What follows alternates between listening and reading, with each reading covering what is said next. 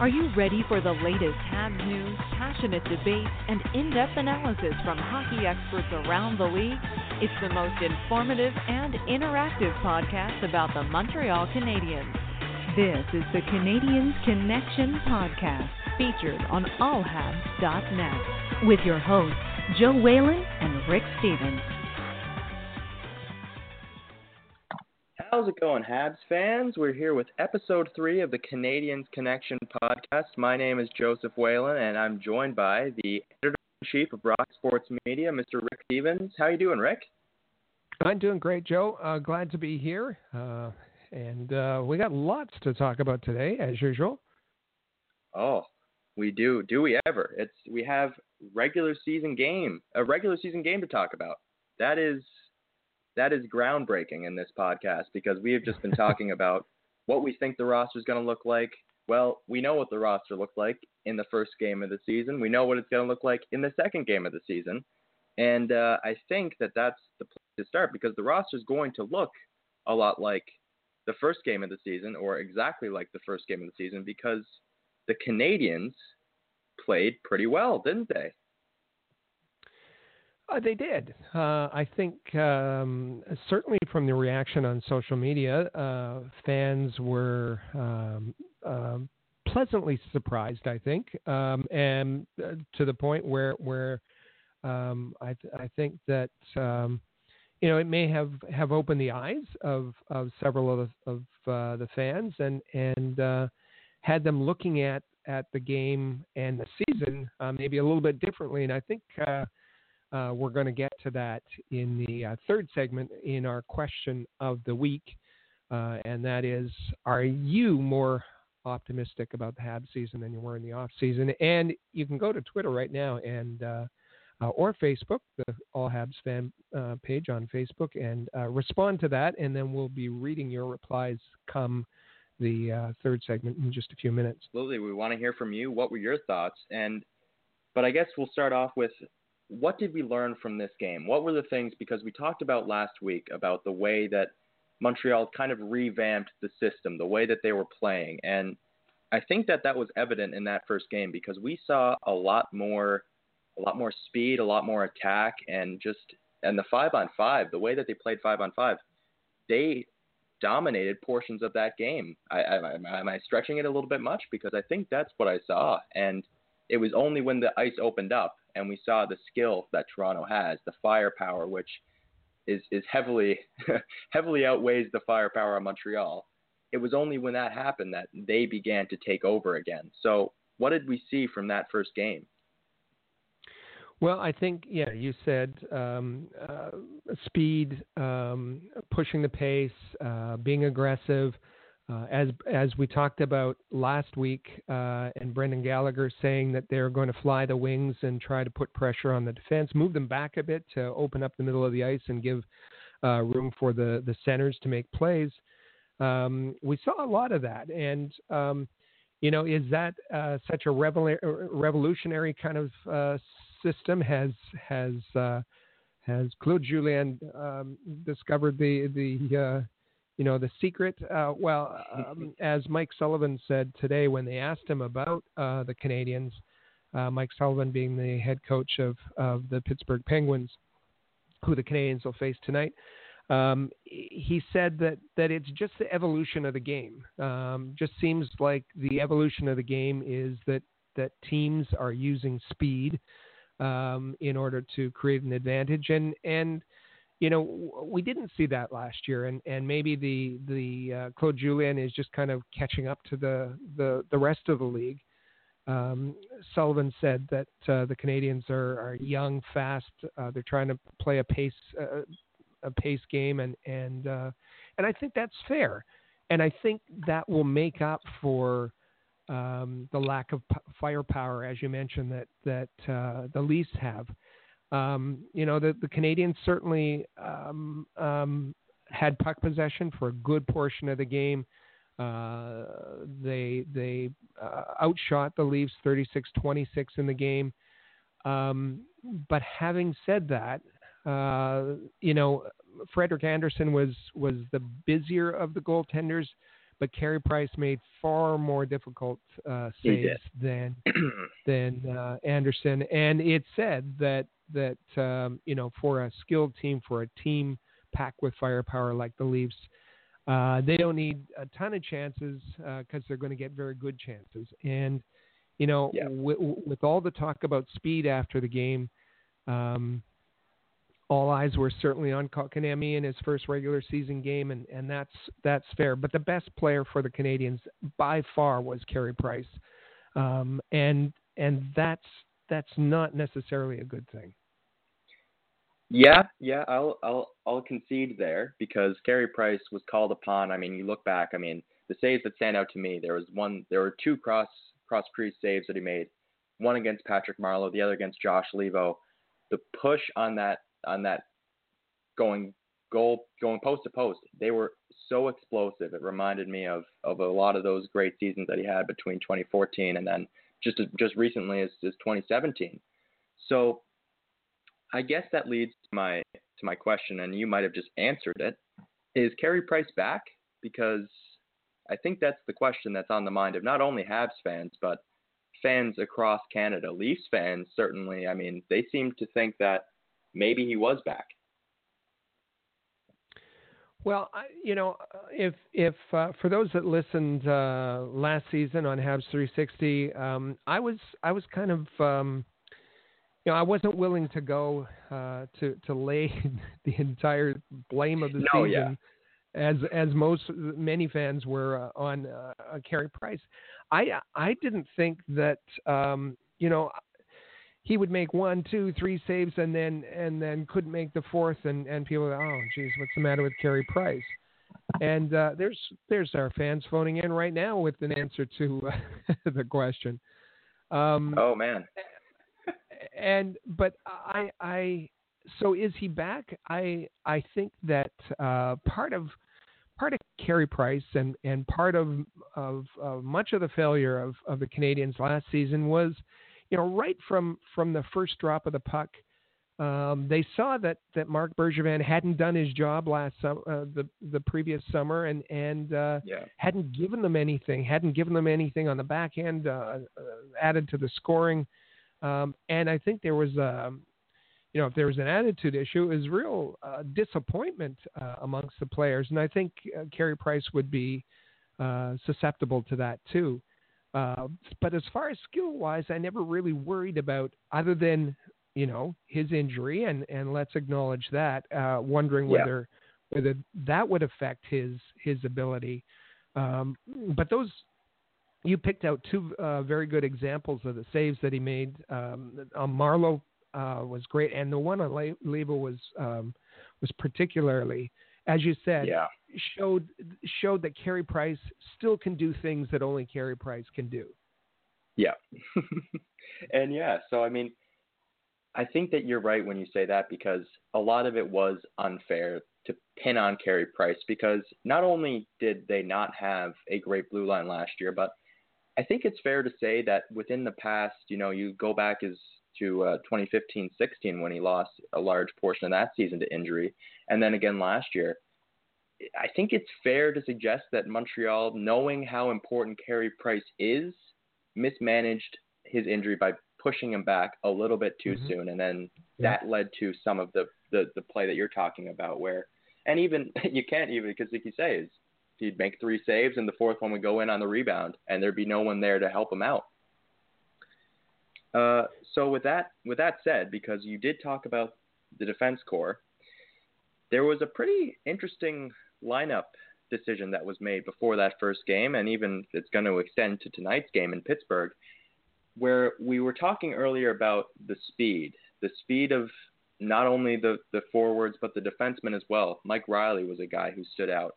And one guy that wasn't in the lineup that night in Toronto was Karl Alzner, who maybe doesn't fit that mold. Boy, that was um, just an odd decision, wasn't it? Um, yeah. I I don't know because if if you watch the the preseason as as we as as uh, we did intently, um, Karl Alzner, he was he was decent, I would say, yeah. and, and with all the criticism that he had last season, I think uh, for some fans, it was kind of like, oh, he's he's okay, and and when there was, uh, you know, the the with more egregious examples of of uh, mistakes in the preseason. Um, Jordie Benn looked extremely slow in the preseason. Uh, with his his mental mistakes and and Simon Despres, who we talked about last, you know, not quite sure what he was doing there. Karl Alzner kind of. Um, I think there was a couple of games that where we said, "Gee, we didn't really talk about uh, Karl Alzner," and that was a good thing because, yep. um, you know, uh, so it was it was an odd decision, a really odd decision. He wasn't uh, he didn't have a bad preseason, and certainly not uh, when you compare him to the the other folks. Uh, and you know the other part of it, his his 622 game Ironman streak, and and um, you know I, I know that that personal stats are are not important, um, but uh, that that was kind of a blow. You know, you, you'd think that it would have to be something significant to keep him out, and when there was when it was difficult to explain why he was indeed sitting out of the lineup, um, you know, I was surprised. And um, uh, Karl Alzner, when he was interviewed, he said, um, I, "I don't I don't understand. I thought I played well at training camp. I was a bit surprised." Um, so you know, I, I if if a player is is not meeting your expectations, uh, he should know that, and he should also know why. Um, but for to out of the blue sit him, um, I thought was was a a curious decision, and it it brought me back to um, Karl Alzner wasn't. I mean, he was he was always very politically correct in the way he said it, but he wasn't shy about saying last season that um, you know he was having trouble with with Claude Julien's system uh, and JJ Daigneault. Uh, that uh, it was unlike anything he had ever played in his career, and um, uh, you know we we know what happened to Max Pacioretty when he criticized Julien's system. Uh, I wondered if if uh, his sitting was kind of sending a message saying, "Listen, Mister." Uh, we're we're getting this. we're getting we're sending the message right up front here. There's going to be none of that this this year. Yeah, and uh, you know I, I won't argue with the result because I think that the first game in Toronto went about as good as you could probably expect Montreal played in Toronto on opening night. I think that they they hung with them, and a lot of that to do was to do with with the speed. And you know, um, it, it's tough because as you mentioned, Jordie Benn didn't have a great camp. He didn't have a great preseason. And if you sit Karl Alzner and you cite that he didn't play well last year, then that's sending a message that you are then indirectly saying that Jordie Benn has played well enough to draw into the first game of the regular season in your opening night lineup, which I think is just it's it's unfair to Karl Alzner to do that. And you know, add to that that he did have that 600 plus game Ironman streak, and then you have a guy now who is probably not too impressed with with the way that things have been handled for him. And I mean, he wasn't the one that signed him to a a, long term uh, 5.5 million per year dollar contract. You know, so it's tough. Yeah, I I it, it's it's odd. It, it's it's very odd for me, and um, you know that there's uh, it's it's a veteran um, who um, has pride and and obviously with his Ironman streak and and that kind of message is is seen by the other the rest of the team and the um, the particularly the veterans on the team. It's also noticed around the league. Remember that that Karl Alzner was a a high profile free agent signing for for um, Marc Bergevin that uh, Karl Alzner had a lot of options and he had to be recruited uh, by by Shea Weber and others um, uh, to join the team. So uh, Marc Bergevin's already having trouble um, signing free agents. Uh, he said so. Uh, that that a lot of the the um, free agents that he contacted didn't want to come to Montreal for whatever reason. That was those were his his words. Yeah. Um, so it's it's a it's a bit of an odd odd message, but we'll see how um, it goes from from here on in. As far as as um, you know the play, I I I like the speed. Uh, I like uh, that they're trying to push the pace a bit. Um, still not getting to the net. Still not getting to the middle Yeah. of the ice as much as as we'd hope. And honestly, I didn't think the defense uh, was that good, or the defensive play from from the forwards. Uh, we saw Matthew Yeah. Pekka just get turned inside out by Auston Matthews. Um, he didn't actually. Matthew Peca didn't have a very good game at all. Um, uh, I didn't like uh, Jonathan Drouin's um, uh, play on on Yeah. uh, on Wednesday. He looked completely disinterested. He didn't have the puck, and, and of course his, his uh, ill-timed. Uh, well, first his his bad uh, turnover, and then his ill-timed uh, uh, change that uh, that led to the overtime goal and, and the loss for the Canadiens. That's yeah. So I was thinking about that because I was trying to go through and, and look at the way that that entire thing broke down. And forgive me for for going back in time and talking about this because this is something that I still think about. If that was Alex Galchenyuk, would the narrative not be very very different right now if that was Alex Oh, yeah. Galchenyuk who changed without possession in 3 on 3 overtime against the Toronto Maple Leafs, which, by the way, is a very good team who you should probably not do what he did against. Uh, that's an excellent point. It's an excellent point, and uh, you know, undoubtedly, the the narrative would have would have uh, been very different.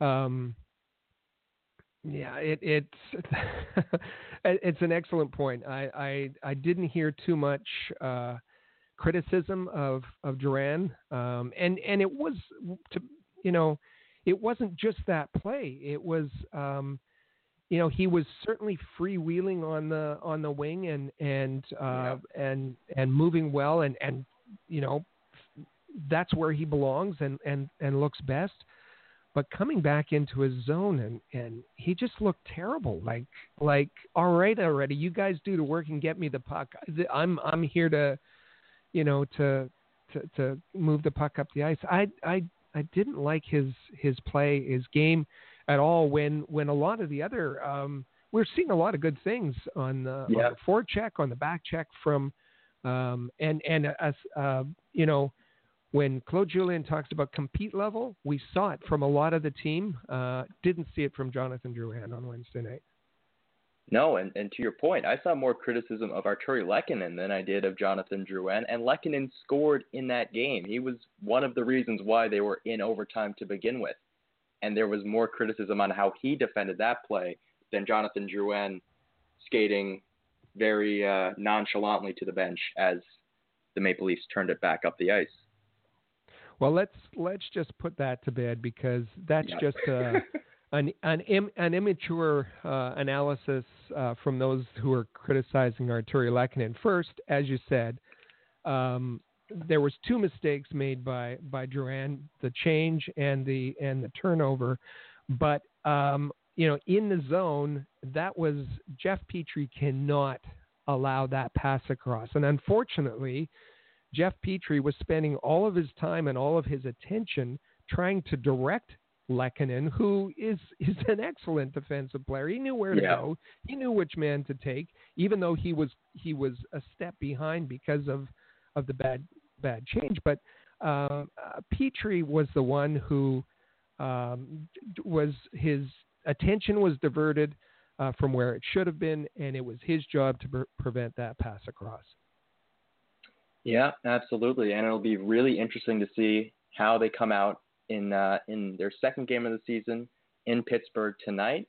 Um, so yeah, we'll uh, we'll head to break there now, but after the break, we're going to discuss the leadership group in Montreal and Laval. We're going to touch on both because Laval Rocket just named their leadership group for this season.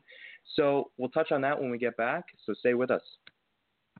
Rocket Sports Media is currently recruiting talented, motivated, and committed people to join our team. If you're a student wishing to gain experience, a young professional interested in broadening your credentials, an experienced hockey mind looking for a platform to share your expertise, or a passionate fan looking to contribute to our publications by connecting with fellow hockey fans, we want to hear from you. We are specifically interested in individuals who have education and or experience in the following areas: sports writing, translation, editing, forum administration, social media administration, multimedia, graphic design, web development and user support, event planning, and sponsorship and marketing. If you are bright, loyal, passionate, and willing to dedicate yourself to a remarkable team, visit allhabs.net and click the Join Our Team tab today. In every city around the world, sports fans flock to popular watering holes to share a few pints, some good grub, and to cheer for their team. Think your favorite sports bar deserves to be recognized? Or are you traveling to a new place and need to find the perfect spot to watch a game? HockeyPub.com is the answer. Find out where the best spots are located in your city to eat, drink, and meet fellow fans. HockeyPub.com. Want the latest Habs news with game previews, reviews, and highlights? How about full coverage of development camps and special events? Looking to follow the Laval Rocket more closely this season? Perhaps you'd like to learn more about team prospects. Would you like a place to socialize with hockey fans all over the world? We've got what you're looking for at allhabs.net, the place where you'll find everything you need to be the most informed and connected Habs fan around. allhabs.net.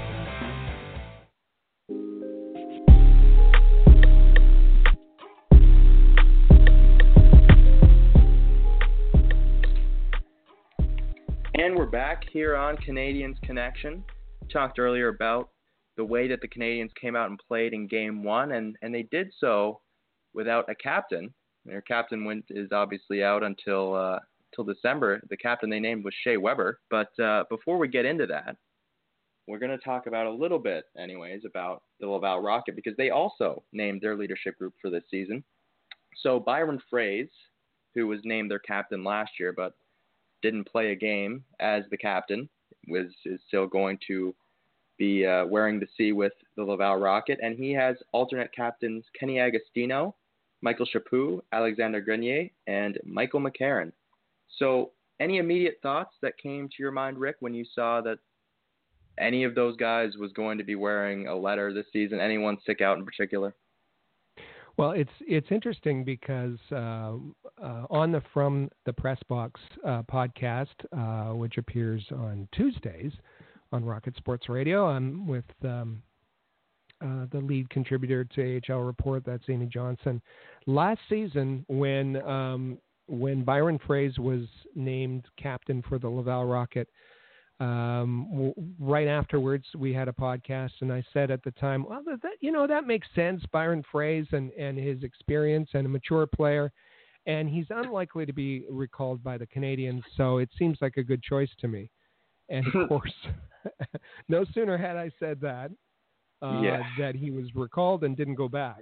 Um, uh, so yeah, I mean, it, it makes sense, uh, given the, the, um, the roster of the Canadiens, there's probably less of a need for a, a Byron Froese uh, type player, but but but um, Claude Julien likes him.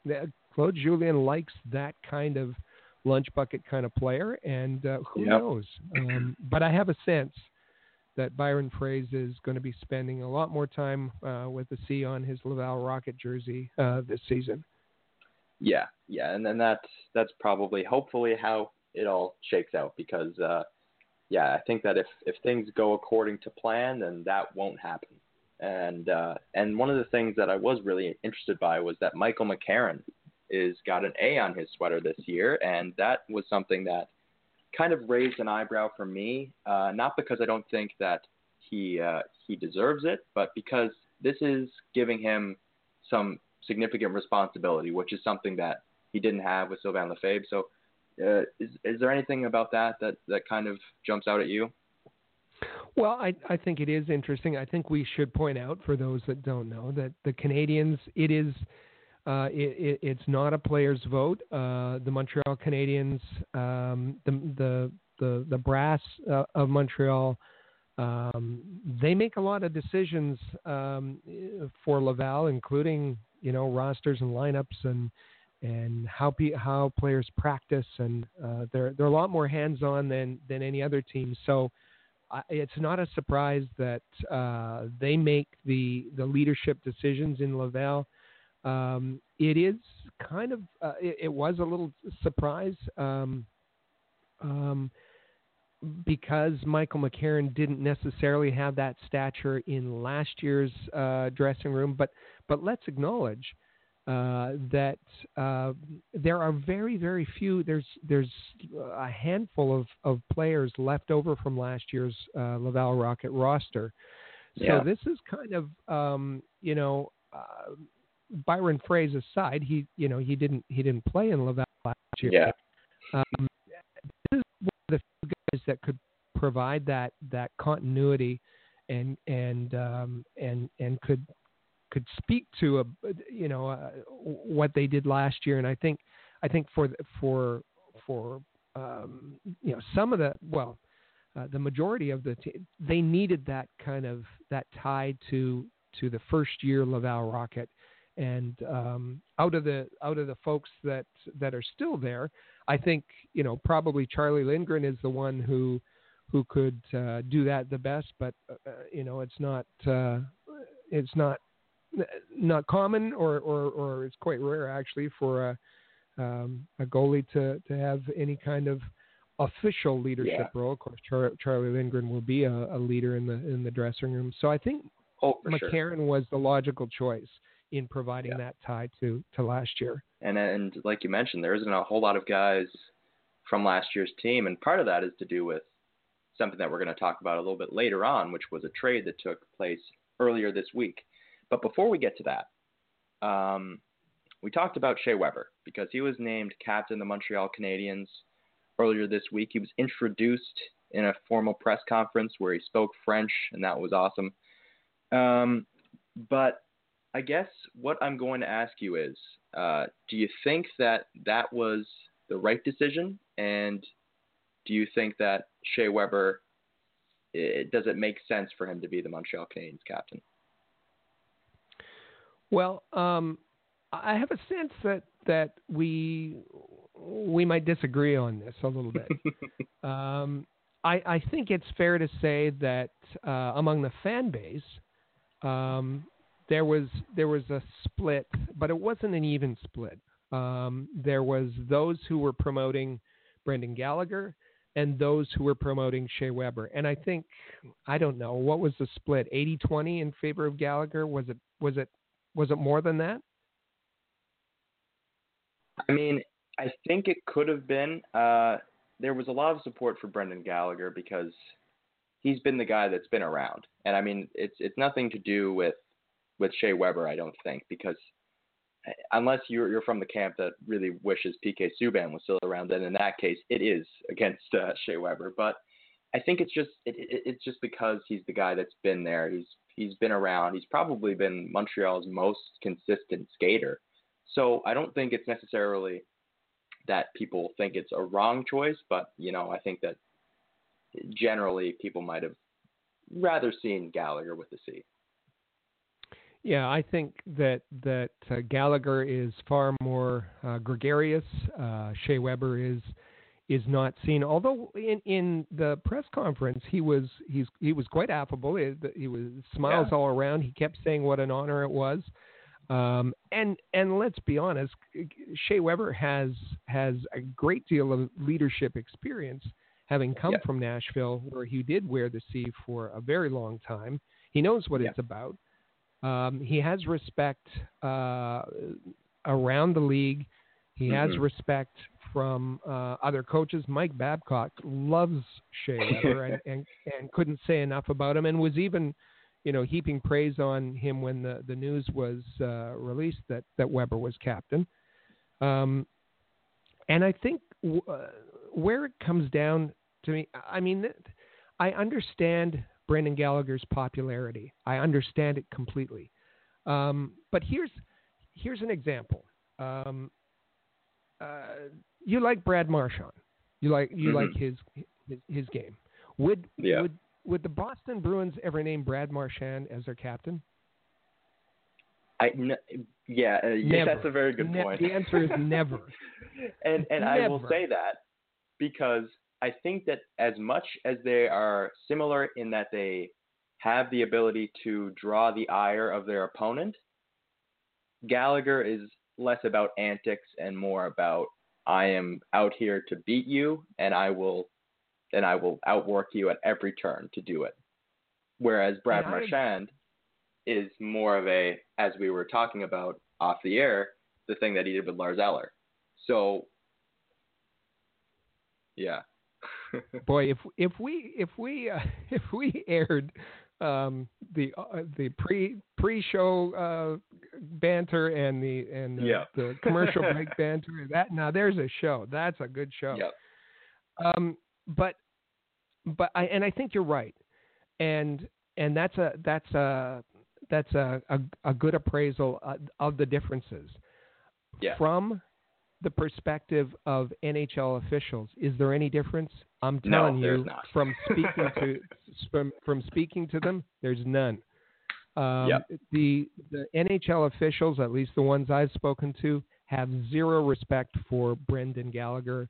They they think that he's um, you know he's someone who um, the way he, he acts around the crease and that, that some of what he does and, and certainly his smile and the way he mocks uh, the other team uh, could be described as antics. So I think yeah. yes, yes, from a popularity standpoint uh, and and to energize the and be a good narrative for the, the fan base, Brendan Gallagher would have been a good choice. But we forget that there's an official role for a captain on the ice, not only not only in the in the dressing room and and speaking for the team, but on the ice. A captain has certain uh, responsibilities and certain um, things that they can do that other players cannot do, and that's the communication with the officials.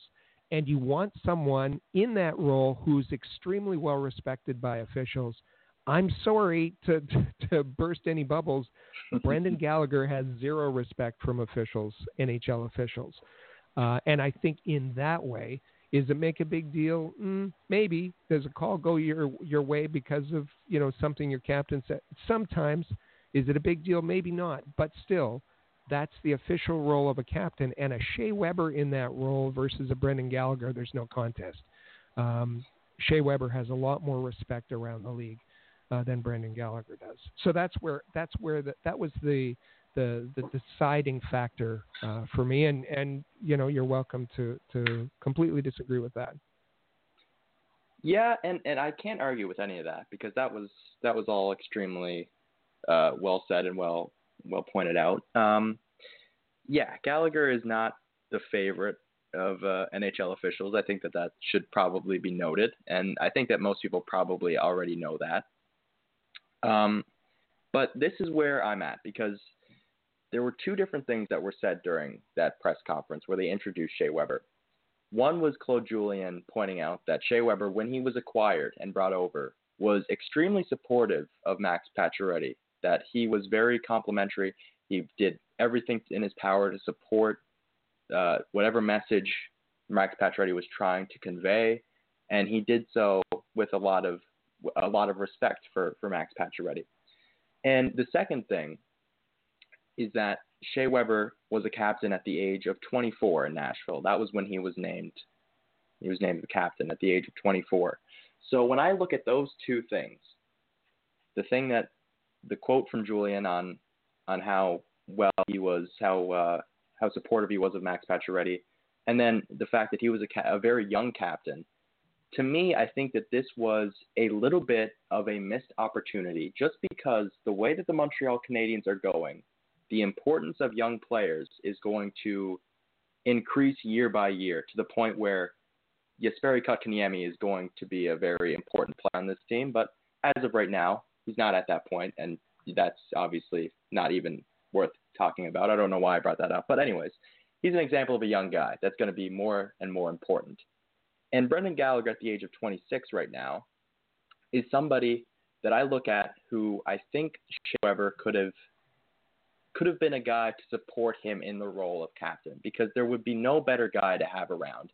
As Claude Julien said, when he came over in that trade, he could have been the guy that said, "Look, I was a captain. I've been there. I've done that. I've done everything that Max Pacioretty is trying to do right now, and be that guy." But he wasn't, and I think that that speaks a lot about Shea Weber. And to not only not only that, but then to have the experience of being a very young captain in this league, I don't think there there would have been a better resource for for Brendan Gallagher. And you know, maybe as a guy that wears the A, I mean, I know that that's not typically something that is that is done when the captain is in the lineup, but could a guy in the A have the same conversations with the officials? Well, they will now. I mean, one. Well, yeah, um, but yeah, the responsibility to be on Gallagher. But if if if Shea Weber was around, if you know, in, in January when he's back, hopefully, and you know, if if Brendan Gallagher was the captain, would Shea Weber be allowed to have those conversations? Would that be something that is not done, or? It's it's uh, you know he, he Shea Weber couldn't go over to you know that that little the officials box yeah, that's painted yeah. that's painted. Uh, he wouldn't he wouldn't be allowed there. No. Um, okay. Um, but but uh, but uh, that's that's that's where the captain goes. But so I, I don't know. I, I, I think I think um, we're trying to uh, create. We would we would be stretching things and and um, Occam's razor says that the best solution is off, often the simplest su- solution. And and could we? Yeah you know, create scenarios where where uh, Brendan Gallagher could be an effective captain. Yeah, sure we can. But the simplest solution is um, Shea Weber has a ton of experience. Um, yeah. Why why not make use of why not make use of that? Um, I th- I think the one kind of um, odd person thrown in the mix here was Paul Byron, and I, I have nothing against Paul Byron. Um, but he's kind of your your utility player. Um, yeah. Uh, you know, that plays in and out and up and down and and and all of that. But is he, you know, is he seen as as particularly in in the locker room or anywhere else? Is he seen as as one of those players with a big stature? I, I would I would say that Shea Weber, you know, he takes up a lot of space. Not um, physically, yes, but I mean his his presence, his he he he commands a, a lot, and when he says something, people listen. Same for Gallagher. Yeah. Uh, but does can the same be applied to to Paul Byron? He's more uh, Melbatos. He's more Birkenstocks. He's more, you know. Um, yeah. I I don't. He doesn't seem to. I, I think it was a reward, maybe for yeah. um, coming out of nowhere and and uh, and and being that that good news story that that uh, Bergevin likes to talk about. Oh, my my best move, my my waiver pickup, and and now he's made it all the way to to an alternate captain.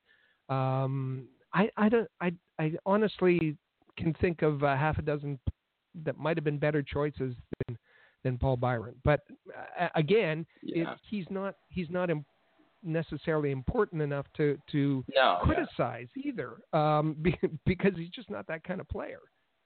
No, and and you know I think he's the guy of that group, and if Gallagher was the one guy that would lead by example, I think Paul Byron would be the other one because I think if you look at the way that if you look at the alternatives, I mean there really isn't one on the back end. So let's just let's just take all that away if you look at the alternatives, I mean, you just brought back Tomas Plekanec, which I think would have been a guy that I would have thought would have gotten that uh, that look, considering he's had it before.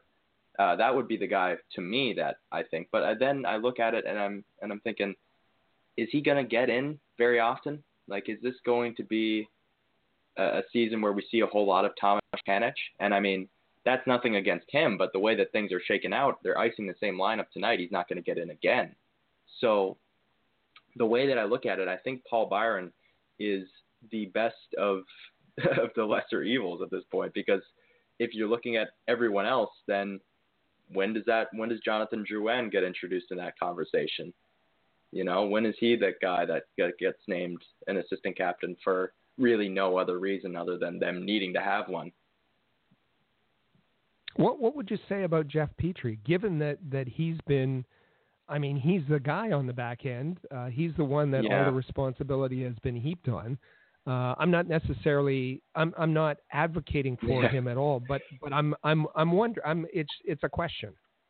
Yeah, I mean, and it's a fair question. Um, I think that Jeff Petry is more than deserving of having the conversation.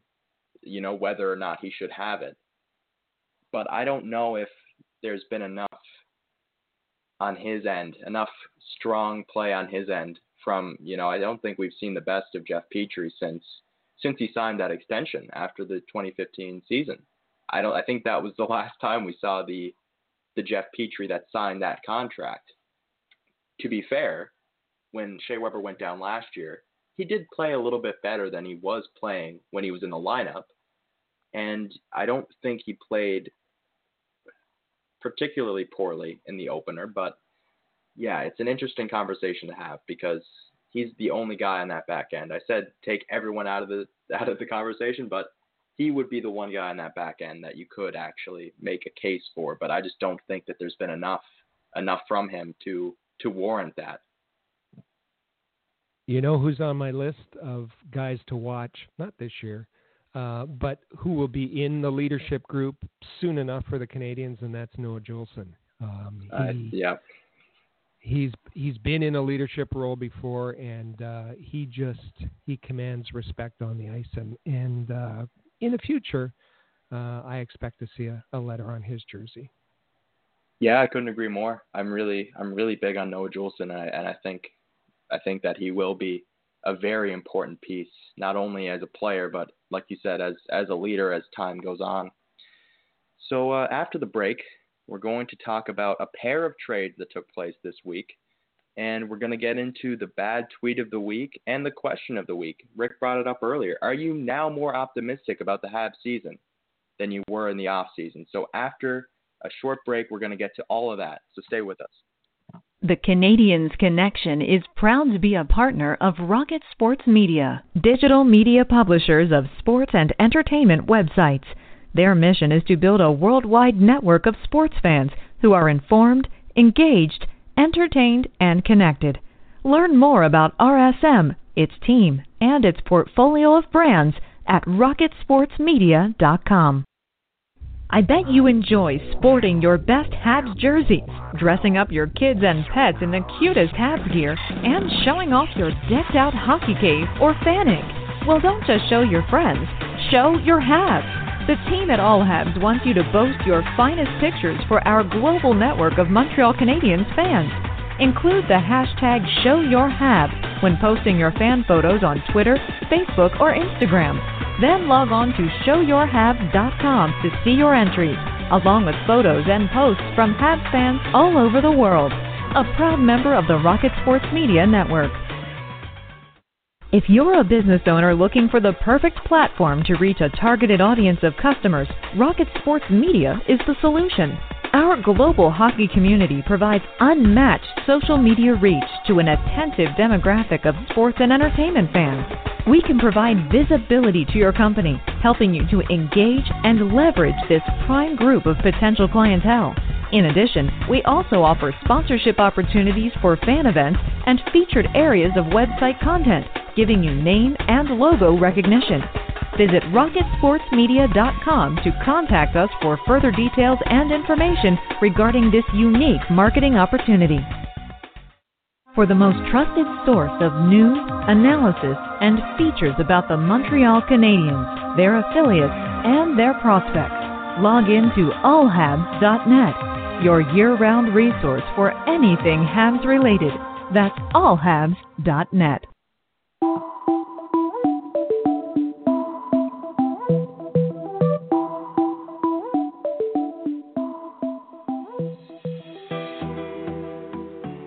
And welcome back to the Canadiens Connection podcast. A little bit earlier in the show, we were talking about the leadership group of the Laval Rocket, and Rick brought up that there wasn't a whole lot of people, or a lot of players rather, that were remaining from last year's team.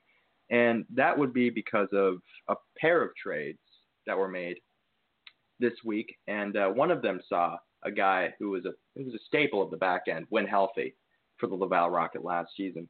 So those trades were as follows: uh, Matt Taormina and Rinat Valiev were dealt to Calgary for Brett Kulak, who's a left-handed defenseman, and Will Bitton was traded to Minnesota for Gustav Olofsson, another left-handed defenseman.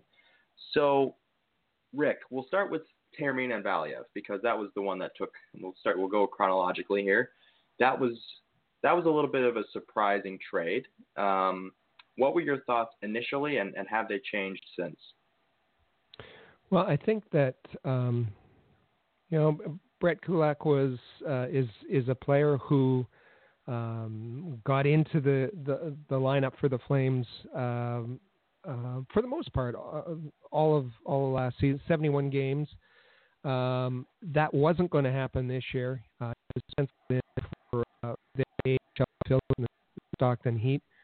Um, the uh, the Flames have upgraded their blue line, and there there just wasn't a place for um, for Kulak, so um, they trade trade him to the Canadiens and and bring in um, a couple of players that you know are, are going to help their AHL uh, affiliate and and maybe Valiev for the future. Um, um, I I I, don't like the um, I didn't like the trade, particularly Taormina. Taormina um, is uh, I th- I think he's kind of an unknown amongst the Canadiens uh, uh, fans. Yeah.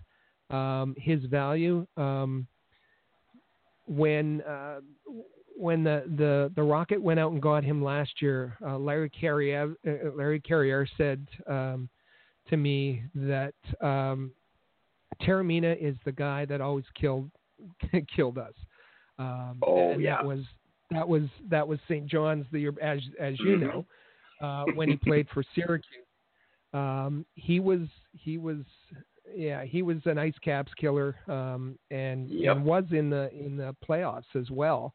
Uh, when the, uh, it, the, when the first round when when the Ice Caps met uh, Syracuse, Taormina uh, moves the puck well. He's uh, extremely smart. And um, last season, uh, he played 63, 62, 63 games. Uh, he had some injury issues, um, but he was still, uh, uh, I think, for well, he was he was tops uh, for all defensemen in terms of assists. Um, yeah. And and I mean that's there was quite a group there. Sami Niku and uh, uh, who was probably the best defenseman um, in the AHL last year in uh, in the Winnipeg Jets franchise, uh, the, playing for the Moose. Uh, he was I think uh, ten points ahead of his of the next best defenseman and fourth overall in the league for assists. Matt Taormina is terrific and could have helped uh, the rocket. And you know, we've talked uh, on the From the Press Box podcast how how much offense the uh, the rocket have given up um, in uh, Chris Terry and, and Adam Cracknell not coming back. And Matt Taormina was a big part of that on the back end, and and um, they don't they haven't replaced that. Uh, so it's yeah. it's I I think that left a big hole. Rinat Valiev still has some potential as as a as an NHL defenseman. Uh, we didn't get to see it because um, you know after he came over in the Plekanec trade, he he was injured himself um, after a short debut with the Canadiens. Uh, so I it, I understand uh, the reason for the trade. I understand uh, wanting to do a two for one where you're where you're uh, reducing uh, the the contracts. Um, Marc Bergevin's got himself into a you know a bit of a contract bind uh, because of all the the you know the Alan and Teasdale and all those contracts he he he yeah. dealt out uh, without much thinking to them. Um, so I understand the reason behind it, but I I don't uh, I don't particularly like the move. Yeah, and I and I'll I'll agree with that. And um, you mentioned because for those that didn't know, I did cover the St. John's Ice Caps in the last year of their existence. So if you didn't know that, you're going to know that because I'm going to bring it up quite a bit. But in that playoff series, to your point, Matt Taormina was so killer for the for the Syracuse Crunch. He had the Ice Caps number every single game. He was phenomenal to the point where I remember having a, a like having an exchange with you where we are going back and forth, just kind of sending messages, and I was saying that they're they're loading up for this year, and that was leading up to last season because Matt Taormina and Byron Froese, two guys that that kicked them out in the playoffs, are coming over. Right. This was this was going to be the time that they went for it, and Peter Holland, who then then they then traded for Adam Cracknell. So that was I was just genuinely excited, and it, it's kind of disappointing now because you look at that leadership group that we we mentioned earlier on in the show, and there isn't a defenseman in that bunch. They're all forwards, and that could be something where you, you're making something out of nothing. But you would like to have someone back there with a bit of experience. And Matt Taormina, in terms of defensemen in the AHL, and I know not many people value that, but it is something to point out. In terms of having a guy that's been there before and a guy that has been a, a very good defenseman for many years, I don't think there's a better guy in the AHL than Matt Taormina and a perennial AHL All Star. He was an All Star with Chris Terry last year, uh, representing Defenseman the Rocket. Of the year. That's right. Yeah, so that was a that was a bit of a, a tough one for me. And then, just to top it, the next the next move that Marc Bergevin made was sending Will Bitton to Minnesota for Gustav Olofsson. And uh, me, you, and Amy Johnson, who you mentioned before with the AHL report, the uh, she does a wonderful job there. She's getting her season underway tonight with the Laval Rocket. That's going to be great. But we were the three that were really on social media talking about this trade, and we could not make sense of it for the life of us. Um, have you have you, has your opinion changed at all since then? Well, you know, it turned it over uh, every way, every way possible and I mm. understand that that uh, as as as much as we try to to educate um, fans, I understand that that the casual fan doesn't know a Will Bitton.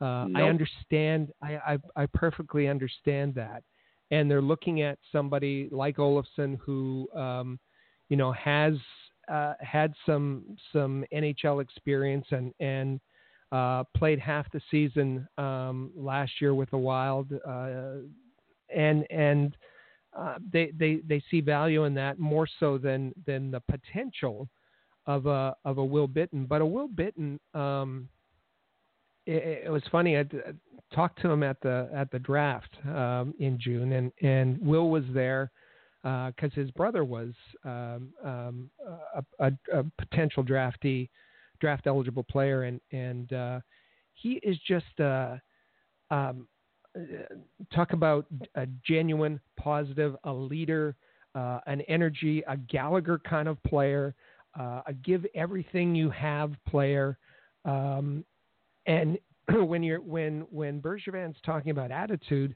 I mean there's there's he's off the charts in, in terms of attitude uh, effort, yeah. compete level. All of those things are where where he succeeds. Speed, you know, if you're looking at at speed, uh, like a Matthew Peca kind of speed, Will Bitton um, is got it. He's not he's not the uh, the smoothest skater, but he gets to to the areas.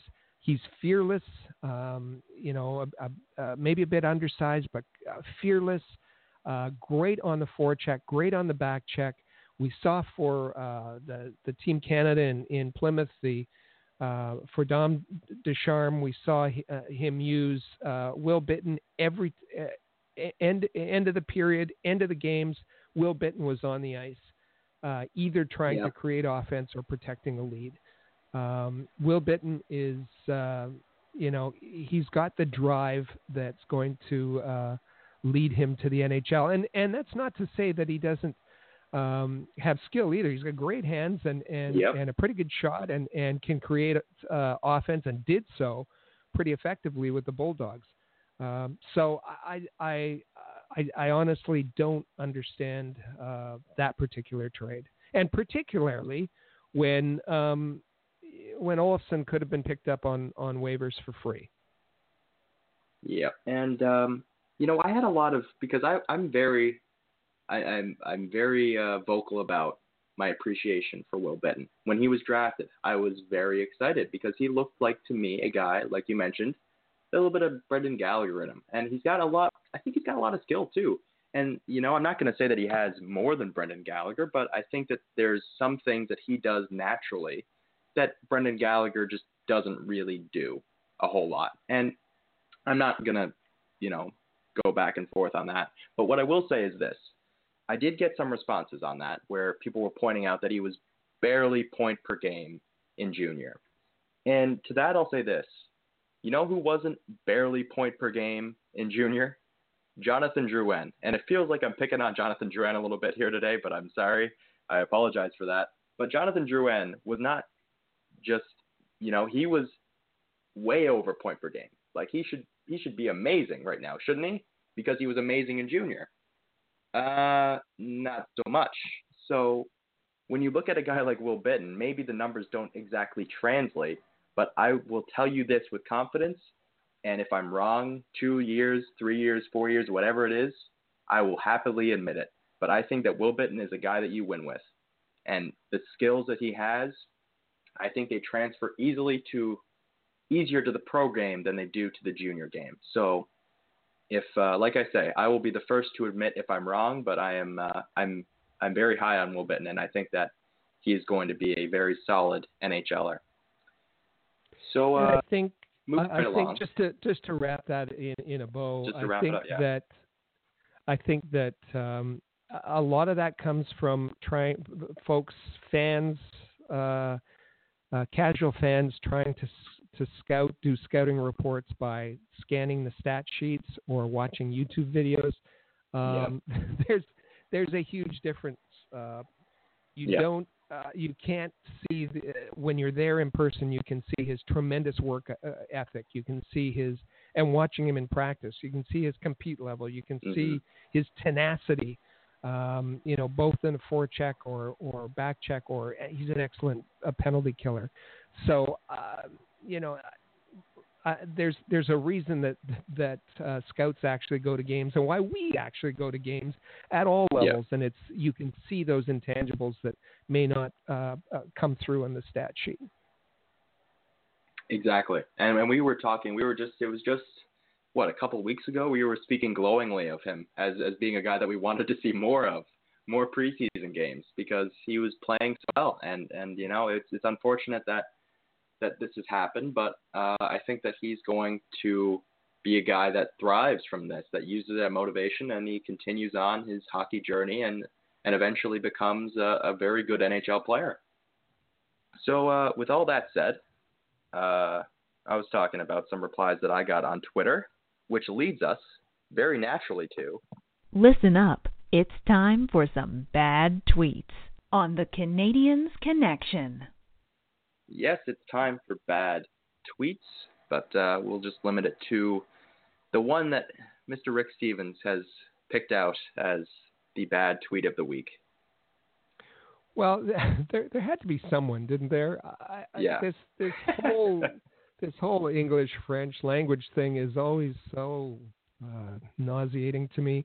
Uh, but once uh, following um, Shea Weber's uh, uh, press conference uh, where he was named captain.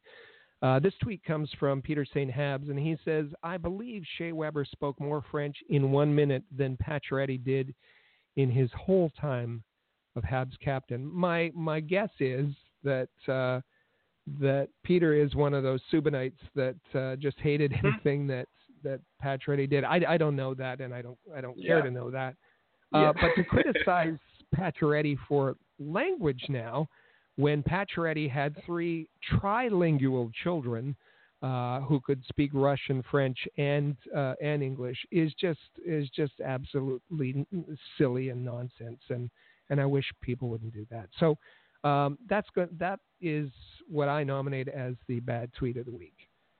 And yeah, it's it's not anything against you know Shea Weber's coming out speaking French. That was really cool. That was that was you know obviously you'd like to see somebody that immerses themselves in the in well where they are. So that's that's really cool. But yeah, to your point, it was a little bit much to uh, to drag Pacioretty into that as if he had done anything to deserve to deserve that. And as you mentioned, he has children who speak French among other languages as well. So yeah, that was a, that's a bit much. That's let's let's relax a little bit.